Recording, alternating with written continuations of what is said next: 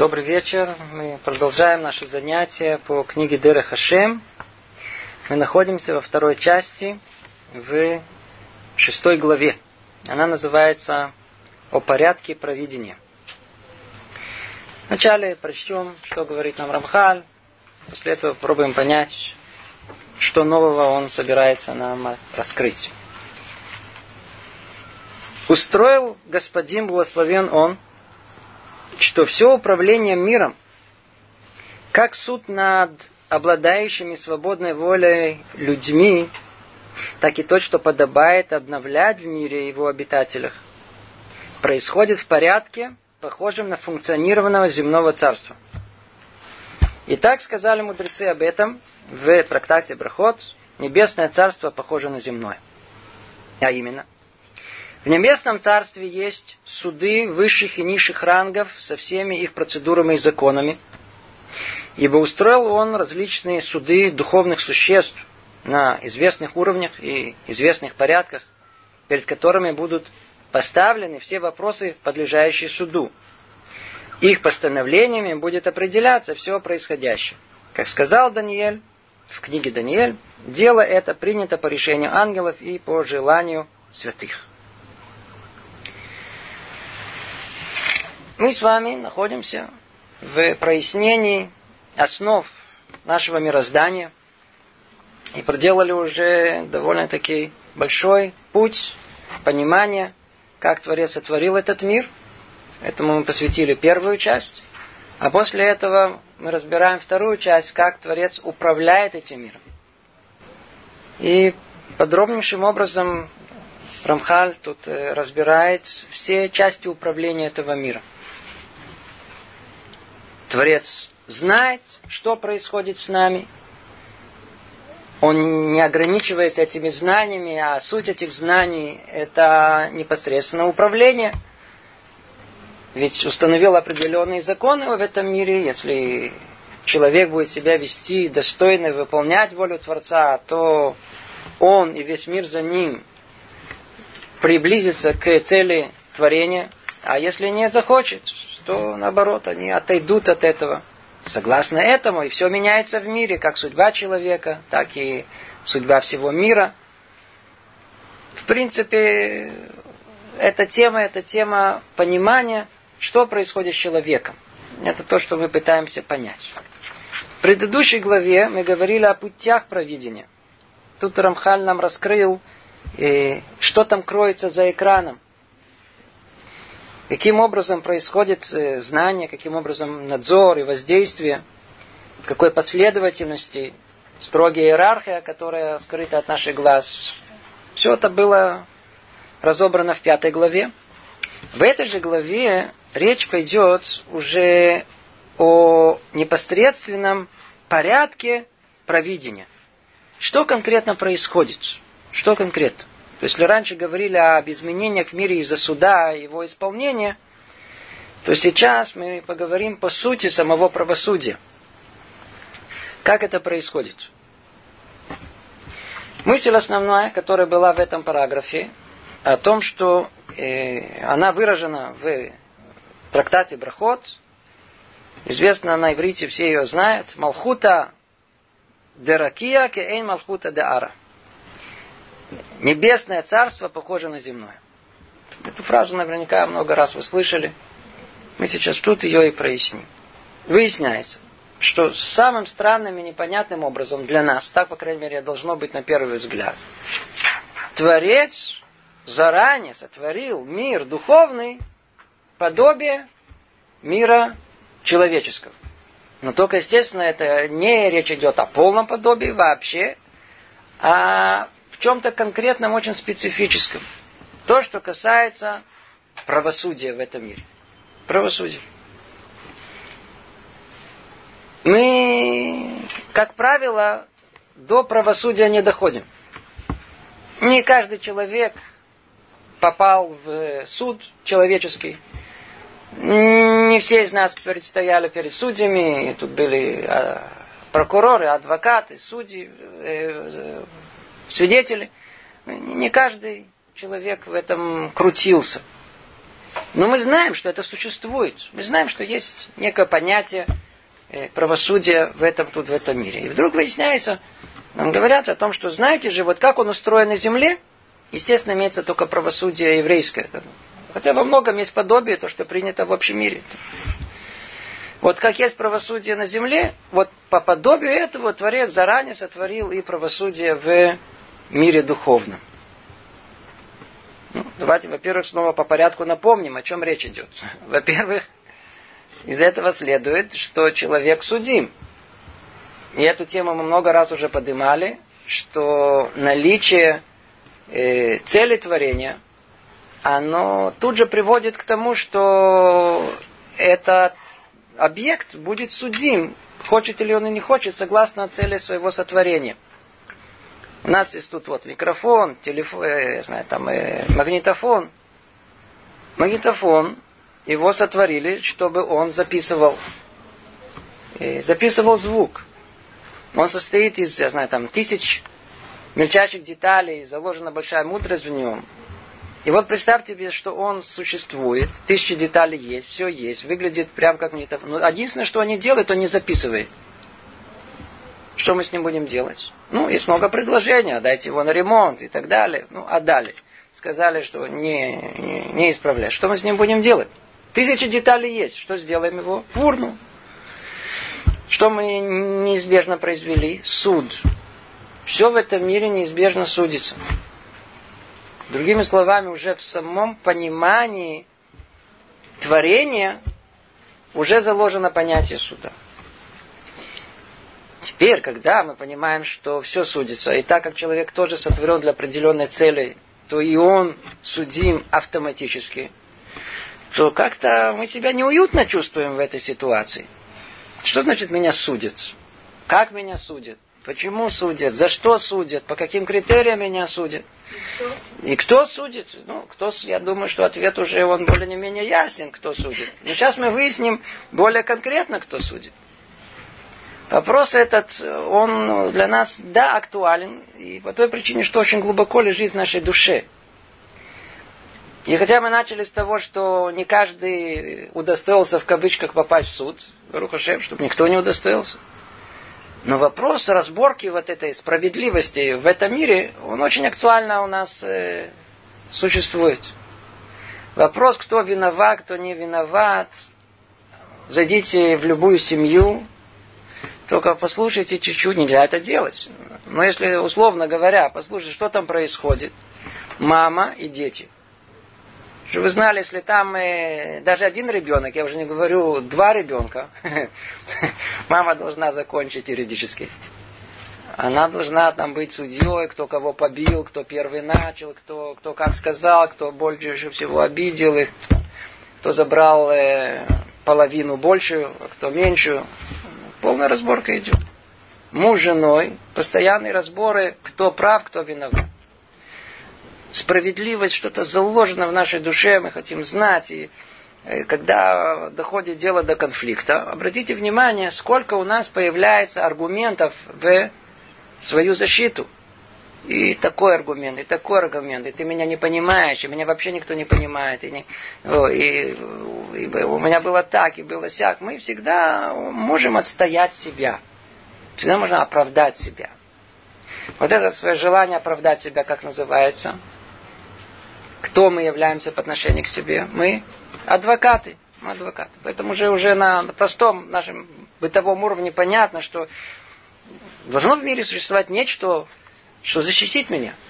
Ну, может быть, я сам защищу, может, у меня это лучше всего получится, хотя иногда нужно обратиться к профессионалам, которые лучше понимают, как защитить другого человека.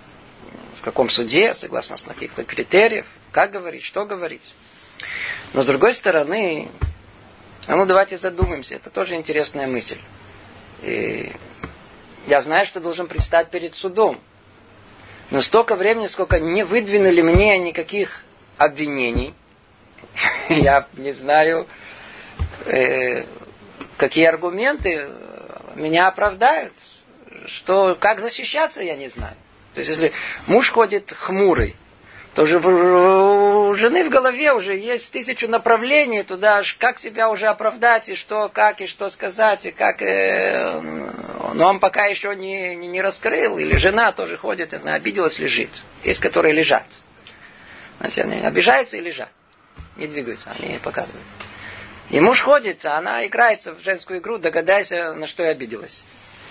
И он ходит и не может догадаться. И у него в разные стороны голова прыгает. Может быть, так я что-то не сделал, так не так сказал, так не стоял хорошо, по-видимому, тут пальцем не так пошевелил, так голос поднял. Он думает, думает, что, что может быть. Но пока она не скажет, у него это не ясно, не собрано в одну, в одну точку. И вдруг она раскрыла на что конкретно, и тогда уже ну, можно уже построить то, что называется санегория, адвокатуру, что, как себя защитить. Мы это говорим просто, чтобы подвести к простой очень мысли, каждому ясной и понятной, даже без того, чтобы мы дошли до правосудия какого-то, попали в какой-то суд. Что есть понятие, когда мы хотим оценить э, свои поступки, что есть понятие то, что нас может оправдать, и то, что нас может обвинить. И человеку очень часто, особенно есть такие люди совестливые такие, им очень хочется, а ну рассудите меня. Есть люди, которые приходят, наоборот, сами ищут, чтобы кто-то рассудил, вот я правильно поступил. По-видимому, мучаются там внутри, им тяжело. Хочется, чтобы их рассудили. Естественно, что значит рассудили? Оправдали. Люди ищут оправдание. Итак, есть уже на самом простом уровне у нас внутри души из того, что есть это желание всегда жить по справедливости. Ну, естественно, справедливость имеется в виду моей справедливости. Значит, есть то, что будет меня защищать, а чтобы понять, нужно то, что меня обвиняет. И, естественно, должны быть, по-видимому, какие-то аргументы в ту или другую сторону, то ли свидетели, которые докажут правоту, то ли в другую сторону. И, соответственно, этому есть судья, который все это рассудит. рассудит. И так это устроено тут внизу. Говорит нам Рамхаль. Давайте теперь э, посмотрим снова э, текст. Устроил господин благословен он, что все управление миром, как суд на обладающими свободной волей людьми, так и то, что подобает обновлять в мире и его обитателях, то есть как результат этого суда, ведь все связано с э, человеком, то есть меняется что-то из-за суда над человеком и меняются все обстоятельства в мире. Все это происходит в порядке, похожем на функционирование земного царства. То есть все упорядочено. Что мы не подумали, что э, то, что ждет человека там, наверху, раздастся какой-то звук, и ему говорят приговор. Вот это самая интересная мысль. Этого не будет. Творец не так сотворил этот мир. Человек тут жил, жил, жил. Давайте предположим, что он осознавал, я снова обращаюсь только к людям религиозным, осознавал, что э, за все, что происходит с человеком, за все, что он делал, говорил, думал, полагается определенная оценка –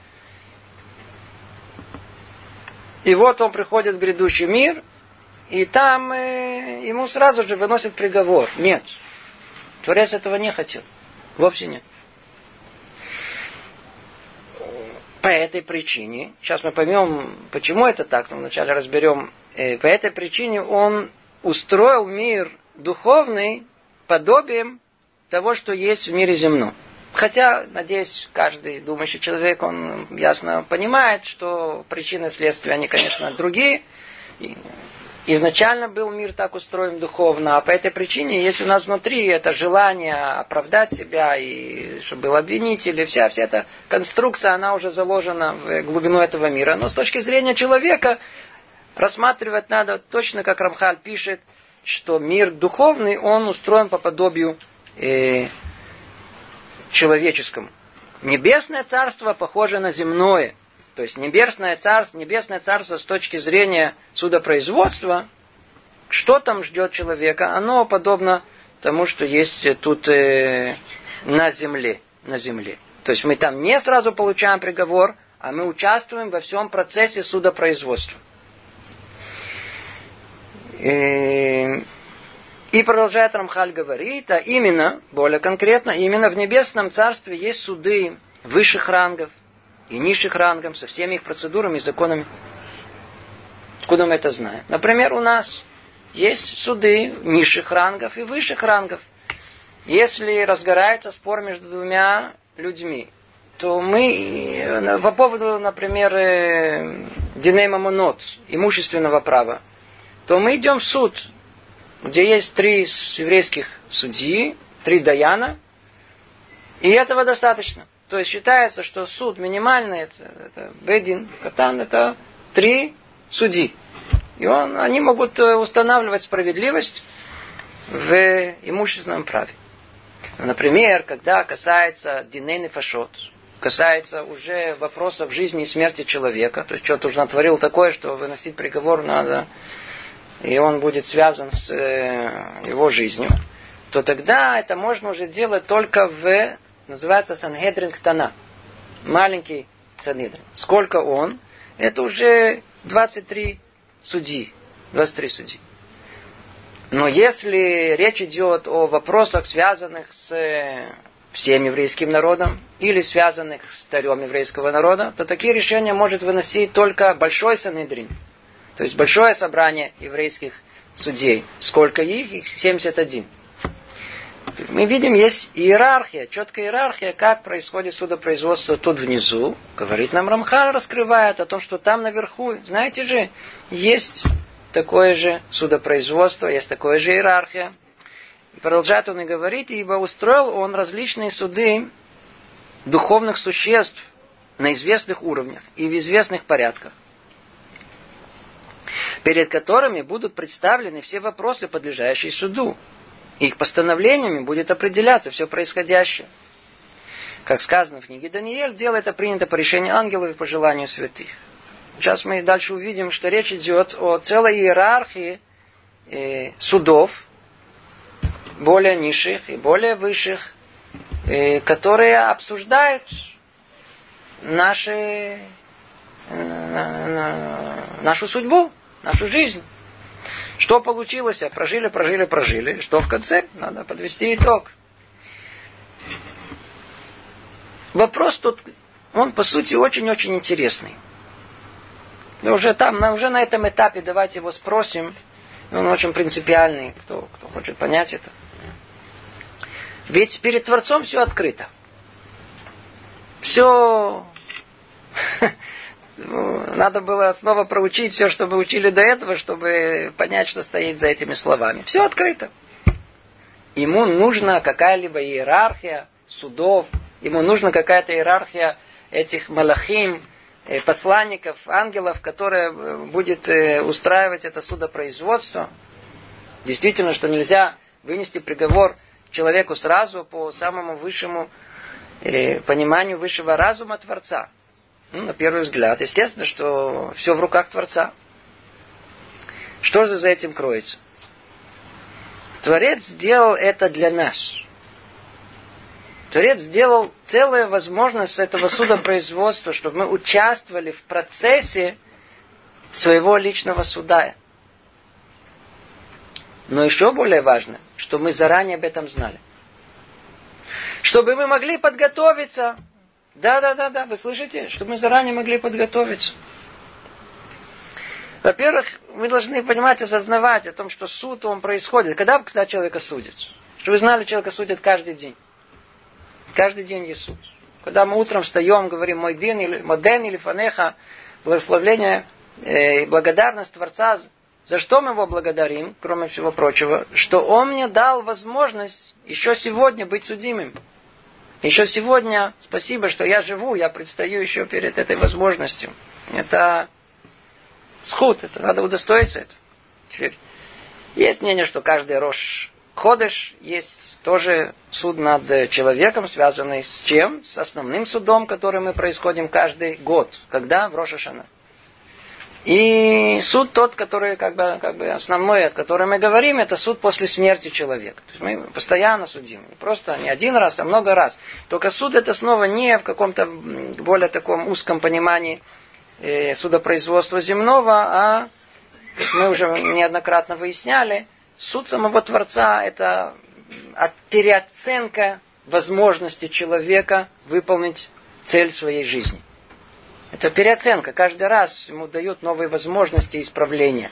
Поднимает планку, опускает планку, создает новые ситуации, подгоняет разных там людей к нему, разные мецевод на него насылает, дают ему возможность исправления. Каждый раз смотрит, как, как сейчас, в этом году, в следующем году и так далее, и так далее. Это в основном, это в основном конечная цель этого правосудия. То есть Творец, он хотел, чтобы мы заранее были каким-то образом готовы к тому, что нас ждет там. В каком-то смысле подготовить, э, я знаю, э, адвокатскую речь, оправдать себя. Но это только на первый взгляд, это нам кажется. Мы можем ли мы заранее э, приготовить оправдание всем своим поступкам? Выслушают ли нас? Были достаточно этих оправданий? Иди знай, по описанию всего мы там просто онемеем. И там все будет открыто. Тут человек, он привык. Всю жизнь, на что наша жизнь уходит? На то, чтобы скрыть свои недостатки. Это, на это все силы уходят. И для того, чтобы произвести впечатление на окружающих людей. Чтобы нас никто не разоблачил. Мы постоянно находимся в поле лжи, где нужно как-то выглядеть хорошо. Но тот же мир, он же открыт полностью, там, там ничего, что, что мы там оправдаем. Когда мы это учим, и когда мы понимаем, что тот мир устроен по подобию этого мира, и там нас ждет, там нас ждет этот перекрестный этот допрос, там сидят свидетели, и там обвини, есть кто будет нас обвинять. Да, есть кто будет нас защищать. Сейчас мы только разберемся, кто обвиняет, кто защищает. Человек должен пробудиться тут, в этом мире сейчас пробудиться. Ну, ну, ну, то есть, когда мы говорим Роша Шана, это не абстрактные слова. Это, это, это что-то конкретное, что ждет нас, и надо просто пойти однажды, просто как, как любопытство, зайти в любой суд и просто посмотреть, что там происходит. Может быть, это хорошо сделать перед, перед Роша Шана, чтобы пробудить свою душу к чуве, к исправлению самого себя. Смотрите, что нас будет ждать. Это колоссальная милость Творца. Это колоссальная милость Творца э, устроить суд над человеком в подобии земного судопроизводства. Чтобы человек мог подготовиться к этому, чтобы он мог пробудиться от этого, чтобы он мог э, повлиять на себя. Кен, кен, повлиять на себя. Заодно надо понимать, что, что значит устройство. Сейчас мы дальше скажем, я не знаю. Э, устройство э, земного суда тоже помогает как-то понять, как мы говорили, э, устройство э, небесного суда. Пример, пример. Может ли в современном судопроизводстве судья наказать больше, чем просил прокурор? Прокурор просил наказать его по всей мере наказания. Прокурор всегда хочет пол, на всю катушку.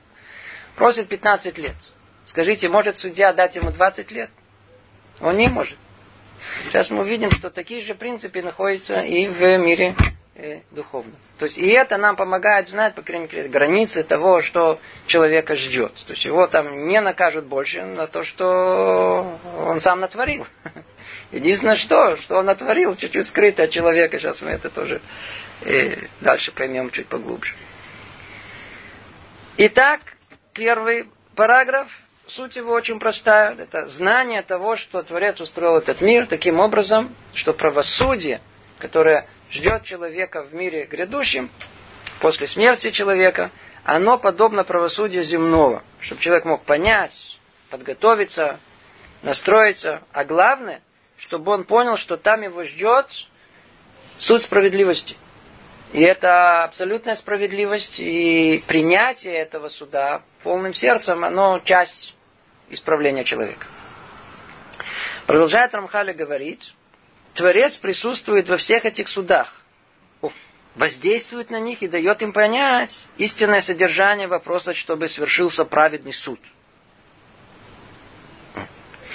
И есть суды, во главе которых святой благословенен он, как сказано в книге Мелахим, видел я Ашема, сидящего на своем троне, и все небесное воинство стоит возле него справа и слева.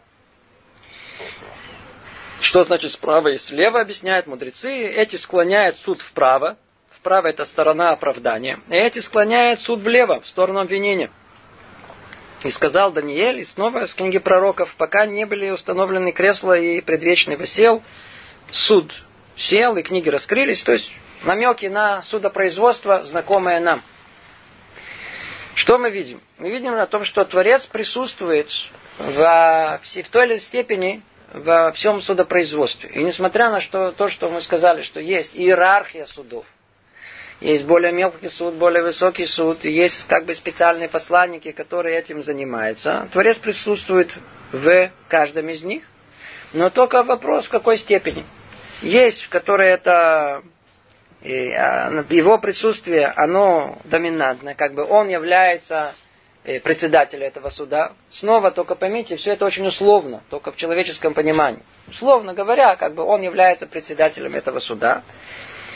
И естественно, что как на вашем, по вашему мнению, если сам Творец, он является э, главой суда, это для нас лучше или хуже?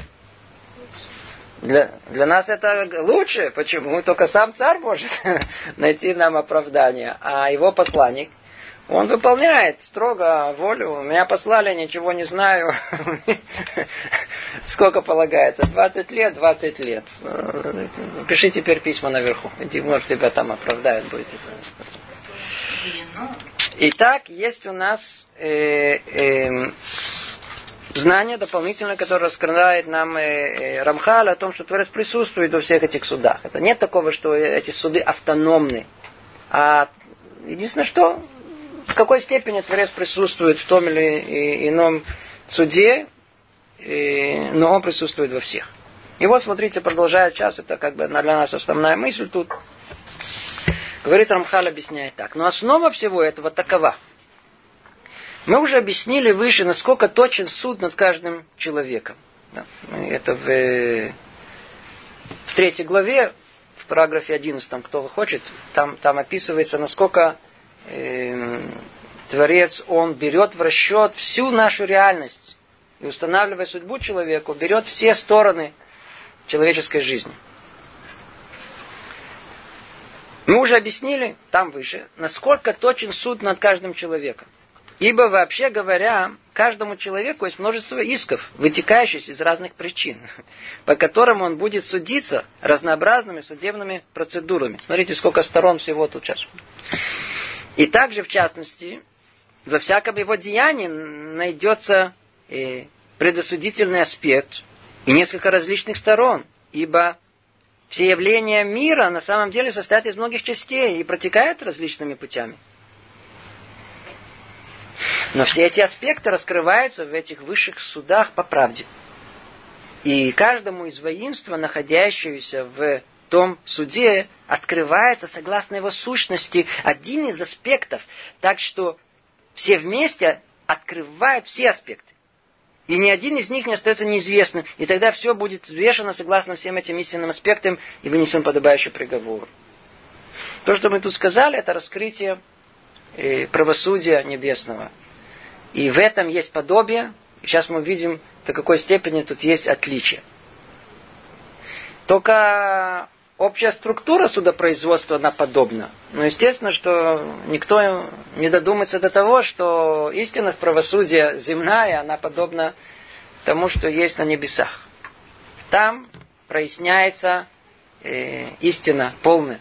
Тут она относительно. Только то, что человек судья видит, то, что способен понять. На этом уровне происходит судопроизводство. И мы сейчас войдем в детали, поймем, как это конкретно осуществляется, как конкретно доходится до того, что все проясняет, все тут э, становится ясным и понятным. Давайте вначале нарисуем самую простую картину правосудия этого мира. И эм, что происходит? Первый попавшийся в голову, человек идет, делает какое-то нехорошее дело, и на его э, мазаль, его э, полиция схватила, арестовала. Что дальше должно произойти? Должны, кто-то на него должен подать иск. Если нет иска, то проблем нет, если никто не жалуется. Вы слышите, сейчас это мы дальше разберем, это очень важный момент. Если никто не жалуется, то не во что человека обвинить. Все начинается с иска, кто-то подал э, жалобу. После этого что сделали? Открыли дело. После того, как открыло дело, что начинается? Расследование. Полиция начинает выяснять все стороны этого дела, посылают всяких разных э, сыщиков, начинают искать, выяснять, э, притаскивают свидетелей и пишут такое вот дело. Пишут, пишут, пишут, пишут, пишут, пишут. На каком-то этапе чувствуют, что у них есть уже достаточно аргументов, чтобы обвинить его. Да, мы нашли этого э, грабителя, этого нехорошего человека, который совершил это преступление. После этого что они делают? Передает это все в прокуратуру. И открывает дело уже в судопроизводстве. Теперь прокурор изучает все это.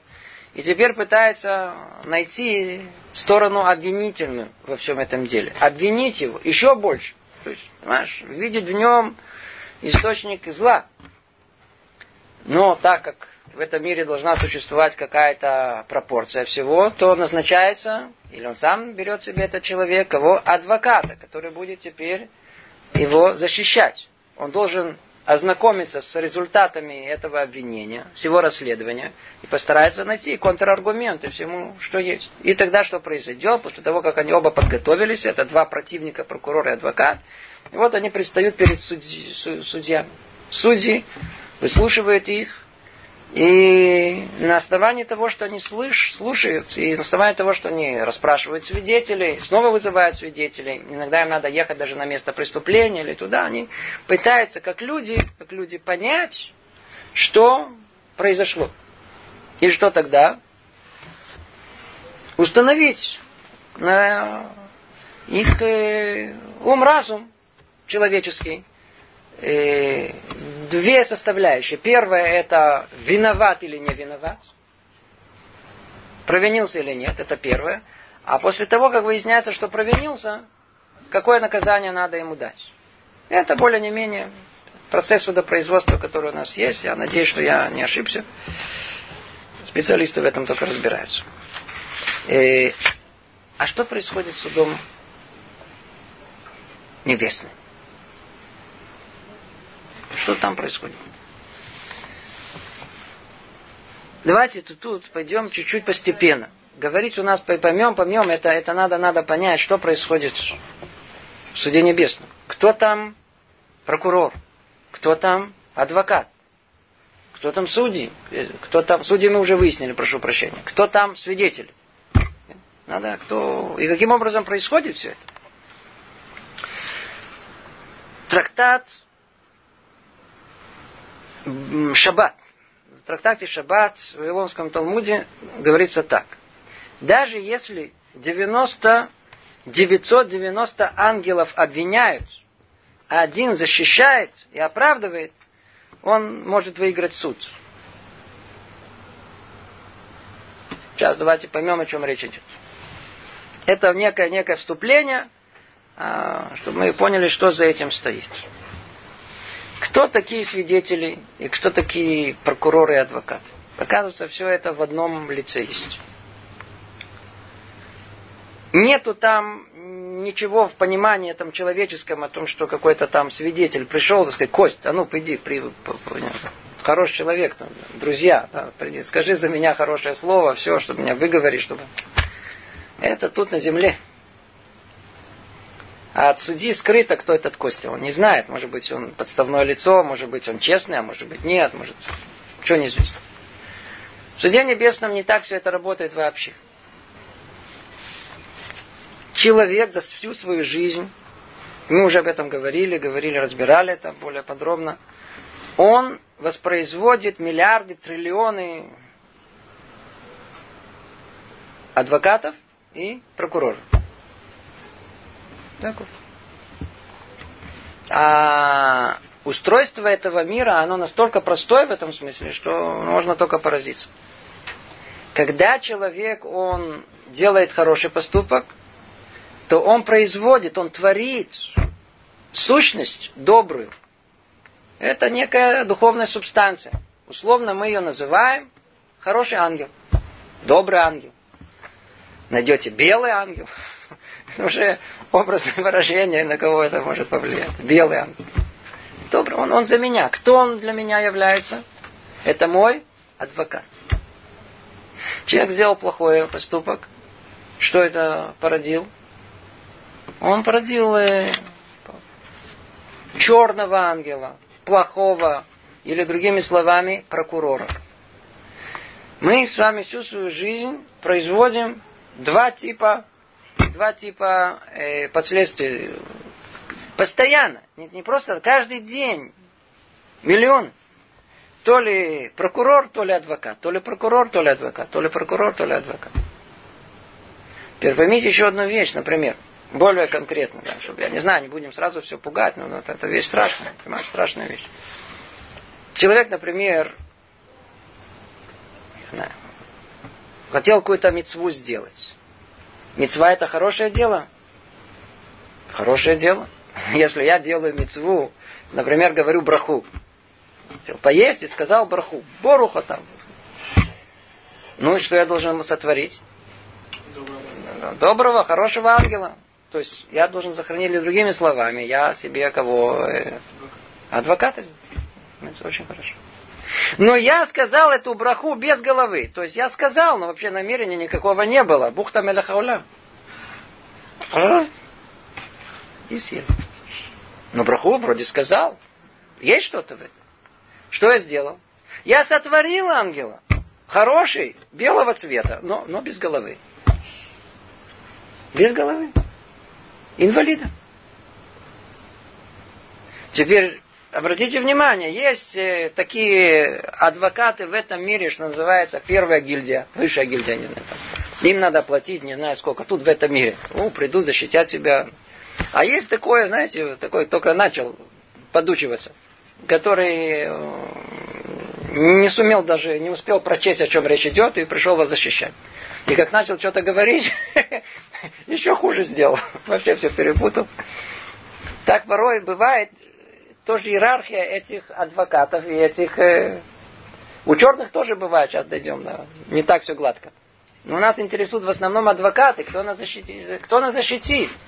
Так вот, есть полные такие очень-очень квалифицированные адвокаты, кто это? Это те самые ангелы, те самые субстанции духовные, положительные, которые я произвел, это самое, произвел, это самая энергия положительная этого мира, которую я произвел в этот мир. Это когда я исполнил мецву как положено. Доброе делал от начала как до конца, как положено. О, э, они такие огромные, здоровые, крепкие, они зашли, все разбежались. А есть э, размером поменьше. А есть инвалиды. А есть такие по кусочкам. Есть, которые, знаете, зайдет такое, белые тапочки зайдут.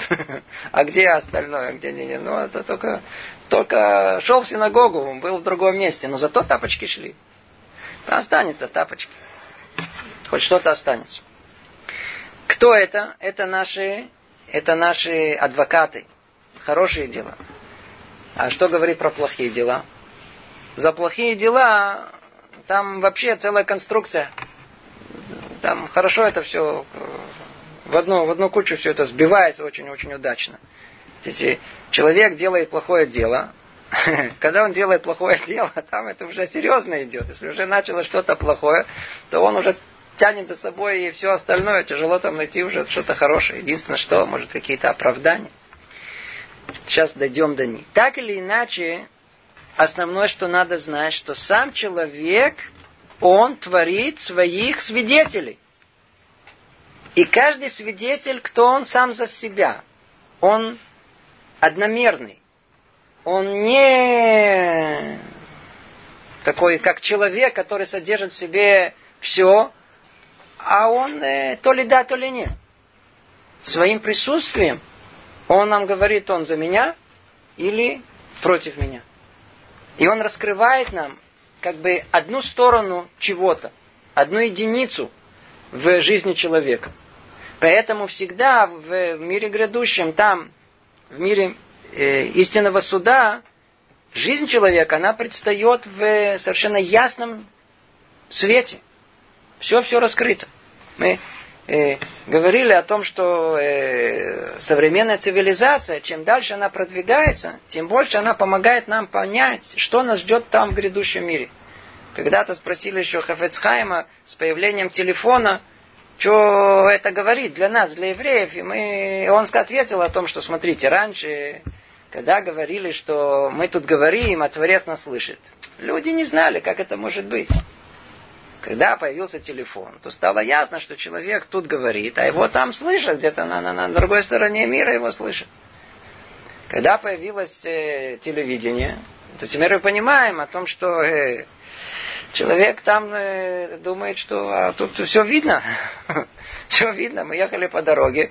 Сейчас появился GPS, где-то говорят. Знаете, или я не знаю, правильно. Это вот, э, и там выясняется, что фотографируют сверху. Сейчас можно зайти через компьютер, нажать на кнопку и посмотреть дом, где ты живешь. Для нас, людей простых, все скрыто. И вдруг мы получили возможность быть Богом. Как Бог, сам Бог, который все видит. Мы тоже видим, нажали Google, так, все, нажал, раз, какой дом? Этот видит, что это дом, это видит, этот дом. Для, для чего это нам э, современная цивилизация предоставила? Чтобы все больше и больше мы поняли, все видно. Нигде не спрячешься. Все, все, все совершенно, все раскрыто перед самим Творцом и добрые дела человека, и плохие дела человека. И они, они и являются нашими обвинителями, и они являются нашими прокурорами, и это наши свидетелями. И каждый ангел, то есть, опять-таки, это же условное название, снова повторяю это много раз, каждый ангел, он только раскрывает одну сторону человеческой жизни. То есть, одну очень-очень специфическую, какого-то события специфического. Поэтому, поэтому, когда после этого все собирается вместе, то составляется ясная калейдоскопическая картина истинного состояния человека. Поэтому и суд получается соответствующим образом э, истинный. В отличие от этого, смотрите, что происходит в суду земном. Сидит судья. Он человек. Что в нем? Он не одномерный, он не ангел. Что значит, когда говорят не ангел? Ангел это одномерное существо, это то, что есть, и все, ничего больше нету. А человек, он, он, он многомерное существо. В нем есть качества совершенно противоположные. В одном человеке может быть и качество э, жестокости, и качество милосердия, и пожалеть, или наоборот э, не пожалеть. Все, все борется в судье, он тоже человек. Да? Хотя считается, что судья, он такой совершенно без чувств и судит по справедливости. Какой по справедливости? Каждый человек, он пристрастен. Судья тоже пристрастен. Поэтому и суд тут в этот мире, он никогда не может быть до конца истины. Я уж не говорю о том, что они никогда не способны взять в расчет все составляющие человеческой жизни, чтобы понять и э, оправдать или обвинить этого человека. Они не видят всю картину. Сейчас мы к этому придем. В отличие от этого, мы сейчас только объяснили, что сама структура суда высшего, так как она берет в расчет э, э, каждую как бы единицу поведения человека само по себе, то она неизбежно раскрывает истинность этой картины.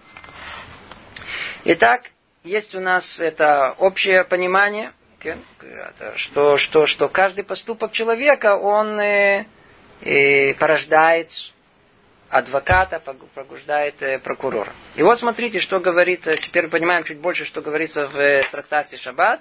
Даже 999 ангелов обвиняет. А один защищает и оправдывает. Он может выиграть суд.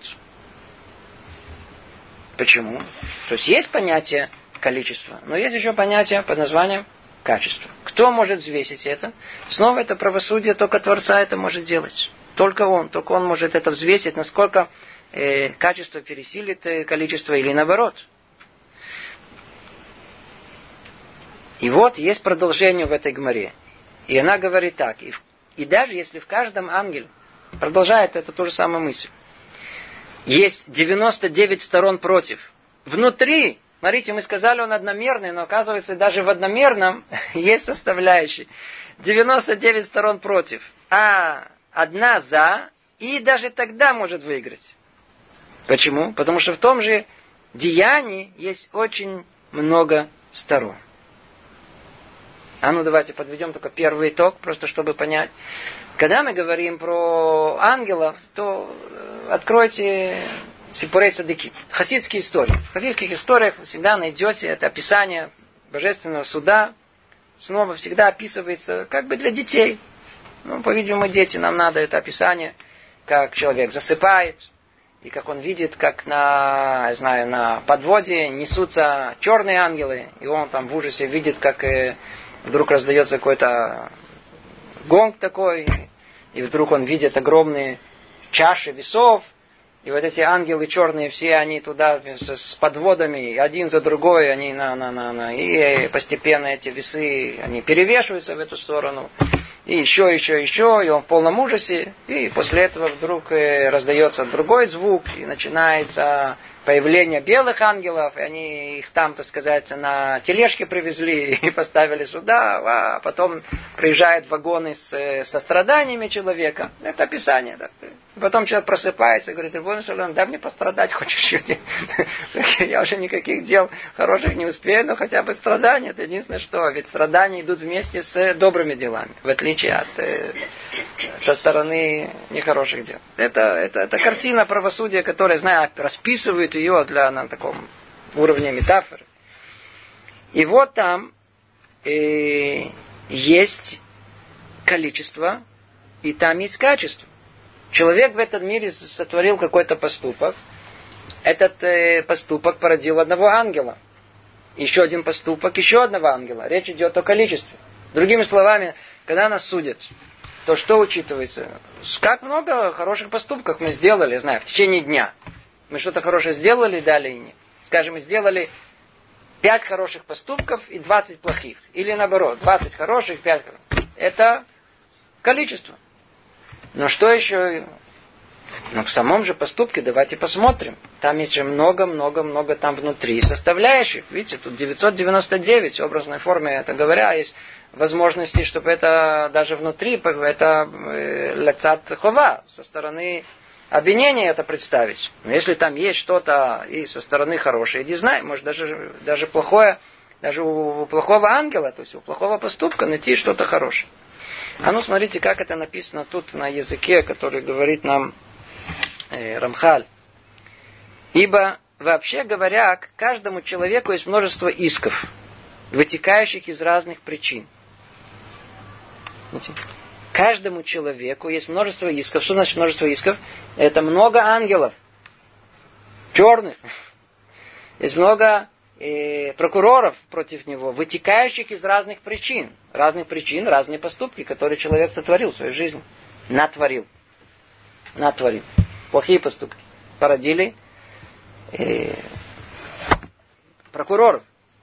Теперь, он будет судиться, по которому он будет судиться разнообразными судебными процедурами. То есть, по-видимому, если это речь идет о э, динемемонот, о э, имущественном праве, то это один суд.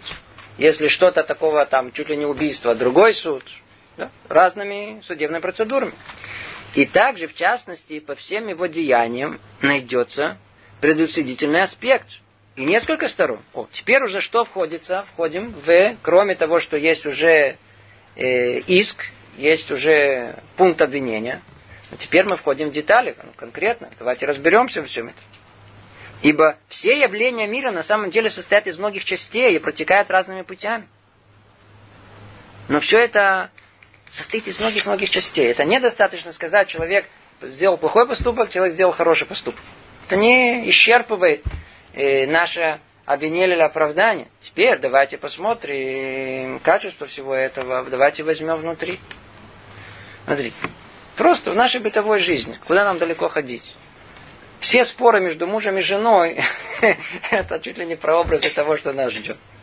Там мы очень умелые, такие, находим все аргументы за себя, никогда не против.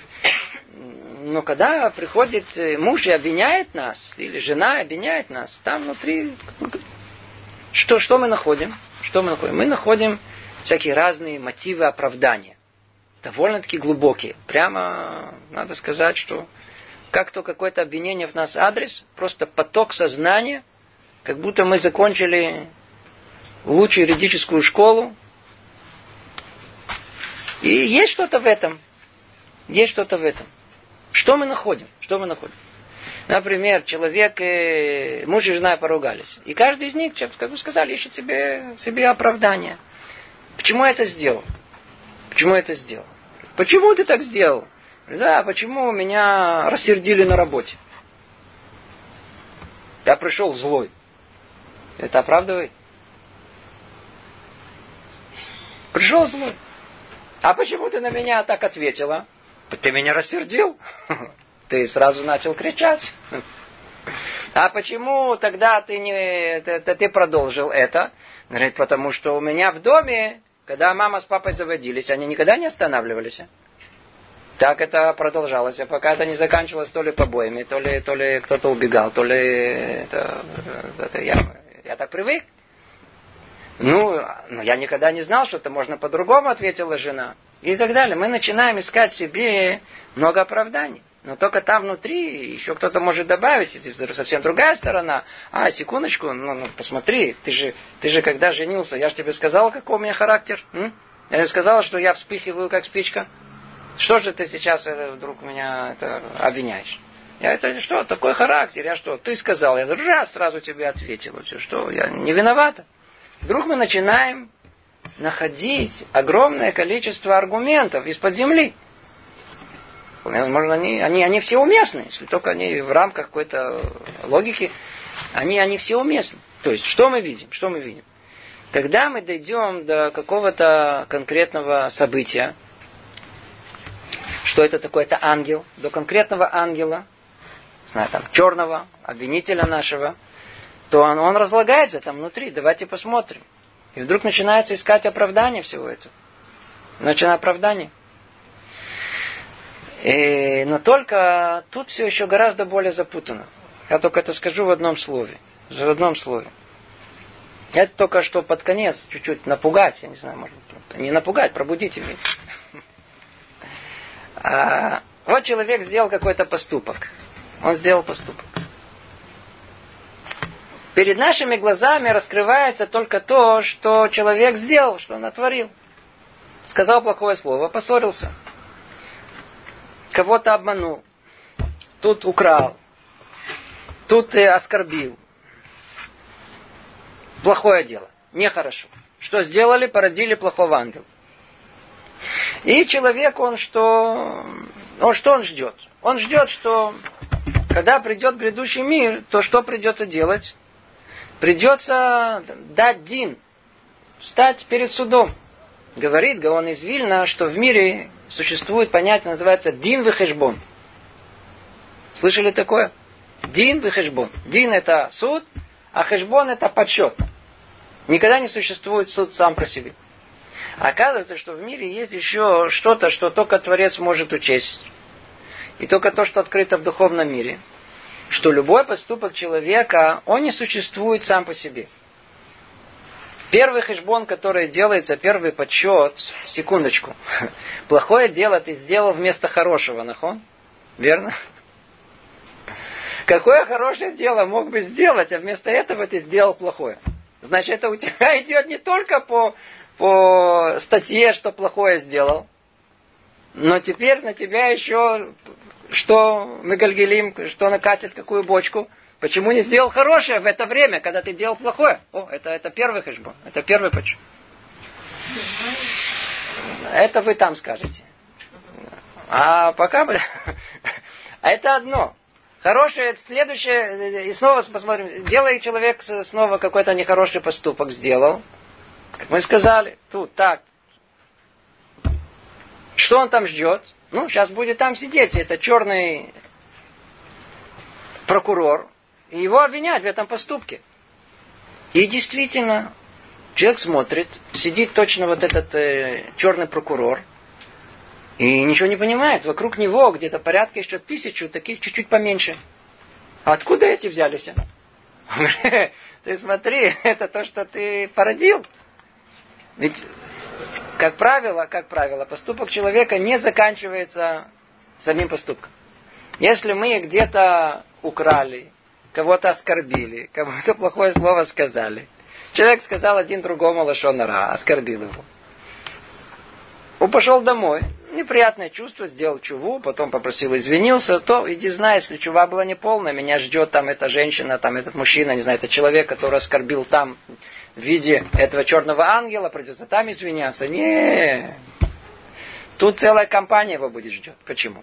Потому что того, кого мы оскорбили, вернулся домой. Теперь у него там было, предположим, какая-то важная встреча, из-за того, что он был переволнован, он на нее не пошел, все сорвалось, его не приняли на работу. Его не приняли на работу, у него снова нет денег э, заплатить за свои долги. А это породило снова споры со своими родителями. И он нарушил э, законы уважения родителей. Поругались со своей женой, которая снова требовала и ждала от него уже который месяц, что он наконец-то найдет работу и что заплатят за, заплатят за долги. И все это было. Поругался с женой. Жена того, что у него, у нее, так сказать, жгло сердце в очередной раз, она сорвалась на детей. Дети не учились, убежали из дому, куда-то дошли до подворотни. Иди знай, что там они... Вдруг на него поперли целое-целое, чуть, чуть ли не полгорода. Они стали преступниками из-за того, что он, он, человек знает, что он порождает. Мы своим поступком, это как э, зерно, мы посадили зерно. Иди знай, что оно породит. Что там в конечном итоге, что скрыто от наших глаз, с чего нас просят. Поэтому Роша Жена, мы говорили, мы не знаем, а мудрецы наши, а праведники говорили, мы не знаем, за что нас просится. За что? Мы даже сами не понимаем. Казалось бы, открыто все, черное, белое, все, одномерное. Нет, все не так просто. Иди знай, сколько один э, черный породил. Но с другой стороны, не надо так отчаиваться. Хорошее дело человека, она точно так же имеет порождение. Человек сделал хорошее дело, просто зашел улыбнулся. На работе вы находитесь, Зашла женщина. Вы сказали ей, я знаю, мне, может, не надо делать. Сказали, что вот, смотрите, какая вы хорошая работница. Я имел в виду сказать, что как вы хорошо выглядите. Если это не ваша жена, не надо это делать. Но, в принципе, начальник может сказать комплимент даже женщине, что она хорошая работница, что, бы мы, вас, что, бы, что мы бы без вас тут делали. Она на крыльях. Во-первых, свою работу выполнила правильно, это уже свое митцва вернулся домой в хорошем настроении, мужу, так сказать, э, сказала доброе слово, было силы ухаживать за своими детьми, обняла, поцеловала их. И все оказалось, э, да, и все это разошлось. А дальше поговорила нормально с мамой наконец-то в этот день.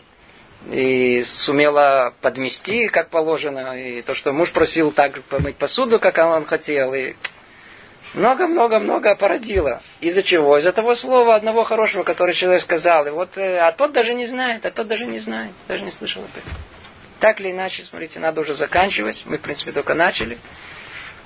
Надо понять, что Творец сделал добро колоссальное тем, что установил правосудие в грядущем мире – так, чтобы человек мог понять, согласно правосудию этого мира. Но только есть отличие, отличие. Там правосудие, оно истинное, и оно по сути, в отличие от правосудия некого субъективного, которое есть э, в этом мире. Ну, давайте тут остановимся, продолжим эту тему в следующий раз. Привет из Иерусалима.